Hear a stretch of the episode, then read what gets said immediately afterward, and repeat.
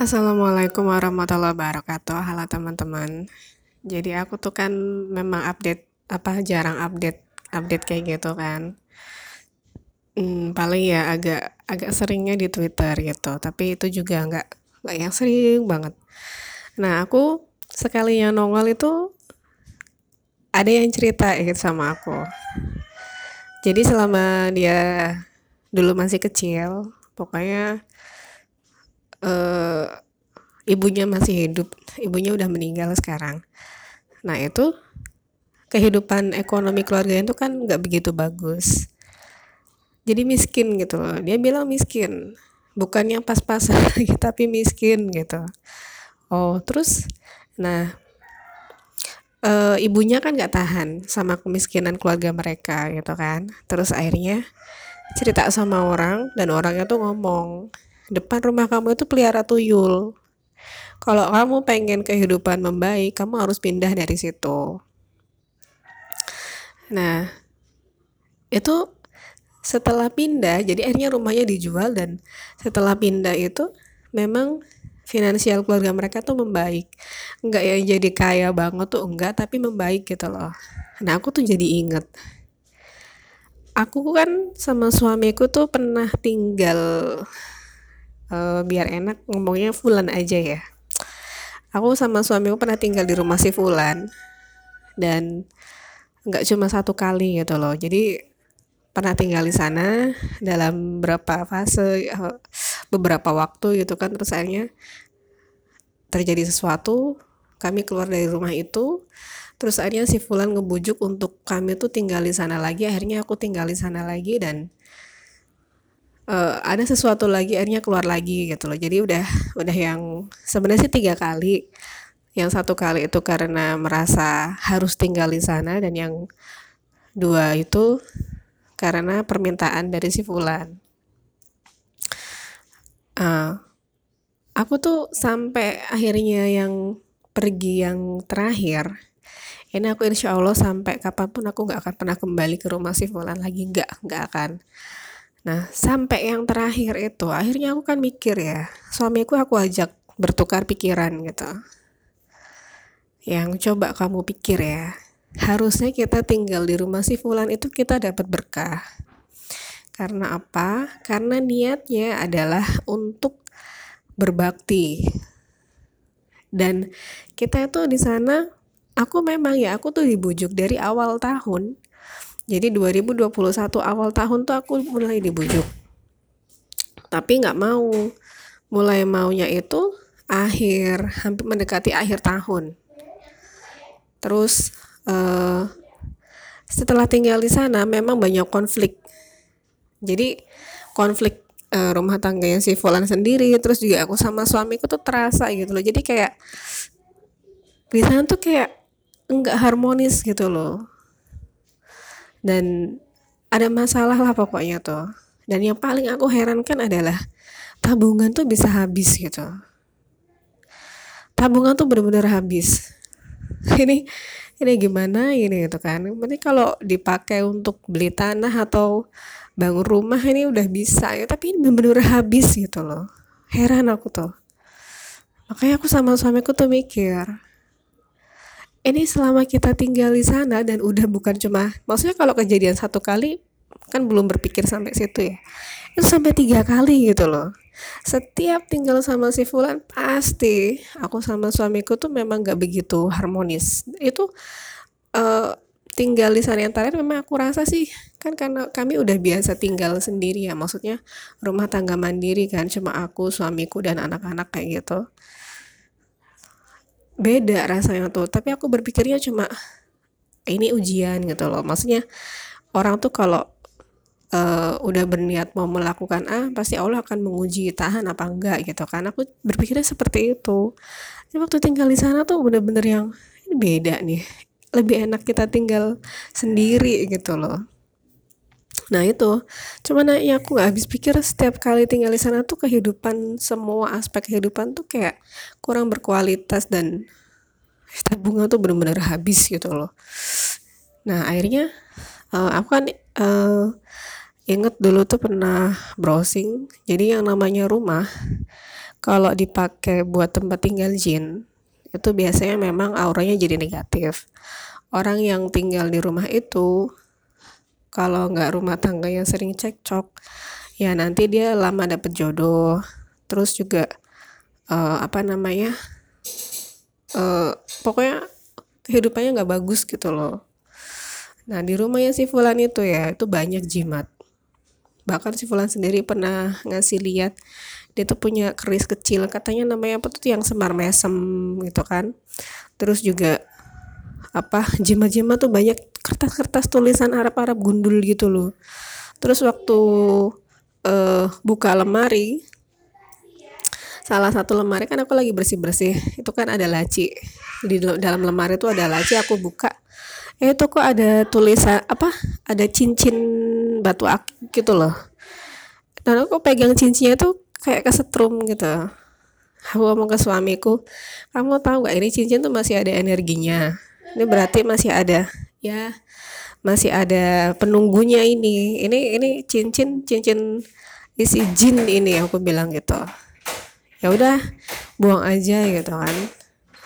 Nah masalahnya itu kan bukan punyaku jadi udah aku biarin aja di sana tergeletak gitu. Cuman memang di sana tuh aku aku tahu ada hawanya tuh beda ya jadi kayak misalkan kayak aku lagi sendirian sama anak-anak suamiku misalkan masuk siang tuh pulang malam gitu kan. Itu kerasa. Dan si Fulan sering pergi gitu loh. Dan rumah tangga si Fulan pun kan berantakan. Cuman aku nggak pernah berpikir sampai ke sana ya. Maksudnya uh, si Fulan itu dengan pasangannya memang problematik dan aku tahu banget mereka berdua itu memulai pernikahan dengan nggak jujur gitu loh. Jadi kalau misalkan rumah tangganya berjalan dengan tidak baik dan akhirnya hancur itu udah bukan sesuatu yang harus berpikir ke arah mistis. Nggak perlu. Pasti dijamin akan hancur. Rumah tangganya hancur rusak berantakan. Dan si Fulan sendiri orangnya problematik. Si Fulan tuh uh, kayak gitulah pokoknya gitu loh nah di situ. Jadi aku tuh uh, ngambil korelasi antara ceritanya kenalanku itu dan pengalamanku ya. Dan sama pengetahuan yang aku dapatkan kalau memang uh, rumah yang ada jinnya setannya ya rumah yang ada setannya gitu itu memang bikin penghuninya tuh nggak beres gitu loh. Dan memang aku buktikan sendiri aku ya itu aku ngomong sama suamiku. Logika ya Allah tuh nggak mungkin bikin orang yang berniat baik itu sengsara hidupnya gitu loh. Apa apa kita tuh ini ya kurang kurang tulus gitu? Kayak nggak mungkin gitu loh. Karena selama tinggal sama si Fulan aku banyak berkorban gitu loh. Aku dan suamiku banyak berkorban. Kami nggak yang cuma dompleng hidup gitu tuh enggak banyak berkorbannya kami berdua. Si Fulan ada masalah kami yang maju ke depan gitu. Si Fulan ditipu sama teman-temannya. Aku sama suamiku yang maju gitu loh. Nggak mungkin ini tuh. Kayak memang ada yang salah deh itu tuh ini berarti memang uh, rumah itu tuh nggak bagus gitu loh. Ya ini ini sebagai gambaran aja ya teman-teman. Jadi ini bisa dibilang memang asumsiku belaka cuman memang aku tiga kali tinggal di sana itu yang benar-benar kayak kualitas itu benar-benar menurun drop gitu kan. Dari segi keharmonisan kurang kemudian juga ya itu. Gila tabungan tuh habis benar-benar habis itu kalau mau beli tanah bisa beli tanah dapat bangun rumah juga. Walaupun nggak yang rumah yang langsung bagus jadi gitu paling nggak baru rumah bat, batu bata gitu tuh masih bisa loh. Tabunganku sama-sama tuh benar habis. Dan memang kalau dipikir-pikir setiap kali keluar dari sana kehidupan rumah tanggaku aku sama-sama itu memang selalu membaik dari setiap aspek gitu loh. Termasuk uh, untuk finansial tuh nggak susah gitu loh. Tapi nggak tahu. Mungkin teman-teman uh, punya pengalaman sendiri kalau tinggal di rumah yang ada setannya ada jinnya kayak gimana mungkin ya mungkin bisa dibantah ah mbak ini ada rumah setan gedong gede kayak gini-gini. Uh, ya terserah gitu. Tapi aku dulu waktu masih jadi guru di sekolah temenku cerita kan rumahnya tuh serem gitu kan. Sering ada penampakan kunti kayak gitu-gitu dan uh, akhirnya memang dia jual gitu. Dan memang uh, kehidupan gak begitu bagus sih. Ini ini bukan yang akhirnya apa ya menitik beratkan pada kita harus percaya bahwa segala sesuatu kehidupan berarti ada faktor mistisnya tuh enggak. Segala sesuatu memang harusnya dipercayakan sama Allah ya. Kayak aku kan juga baru kepikiran ya setelah kenal aku cerita kemarin itu. Kehidupanku aku kalau aku percaya sama faktor X gitu ya. Misalkan susah gara-gara ini seneng gara-gara ini kaya gara-gara ini miskin gara-gara ini. Ya aku mungkin nggak akan berani nikah teman-teman. Aku nikah Bismillah gitu loh. Nggak mungkin uh, kita niat baik buat nikah nggak dikasih gitu loh. Untuk kecukupan. Ya nyatanya alhamdulillah nikah walaupun dari sama-sama nganggur sampai sekarang alhamdulillah gitu loh.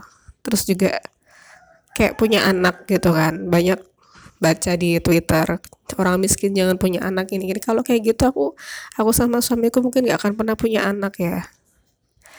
Cuman memang alhamdulillah uh, aku kehamilan pertama tuh kan waktu masih hidup susah ya. Waktu masih susah banget bisa dibilang tuh. Awal nikah tuh susah banget keguguran kan dan waktu hamil lagi tuh ekonomi kami udah yang alhamdulillah gitu kan. Usaha popokku udah yang rame banget terus juga aku udah kembali ngajar suamiku juga uh, alhamdulillah meskipun baru tinggal di baru kami baru pulang dari Semarang dia langsung dapat kerjaan kayak gitu. Itu terasa banget gitu loh. Seenggaknya kalau pengen lagi hamil gitu uangnya sedikit pengen apa-apa tuh sedih rasanya. Tapi pas aku hamil si sulung meskipun pengeluaran kami membengkak sampai tiga kali lipat cuma buat nyenengin mulut dan perutku biar bisa semua makanan tuh bisa masuk untuk mencukupi janin tuh udah iya bener gitu loh. Kalau masih miskin kurang banget bukannya nggak boleh hamil tapi hamil nggak apa-apa cuman ada yang kurang gitu loh ya disabar-sabarin hati bumil jangan sampai sedih Dahlah jadi melenceng dah gitu ya jadi uh, aku cuma uh, berbagi pengalaman bahwa kalau tinggal di rumah yang ada setannya tuh kayak gitu dan aku udah tiga kali mengalami fase tinggal di sana dan tiga kali tiga kalinya itu selalu down hidup kami tuh. Assalamualaikum warahmatullahi wabarakatuh.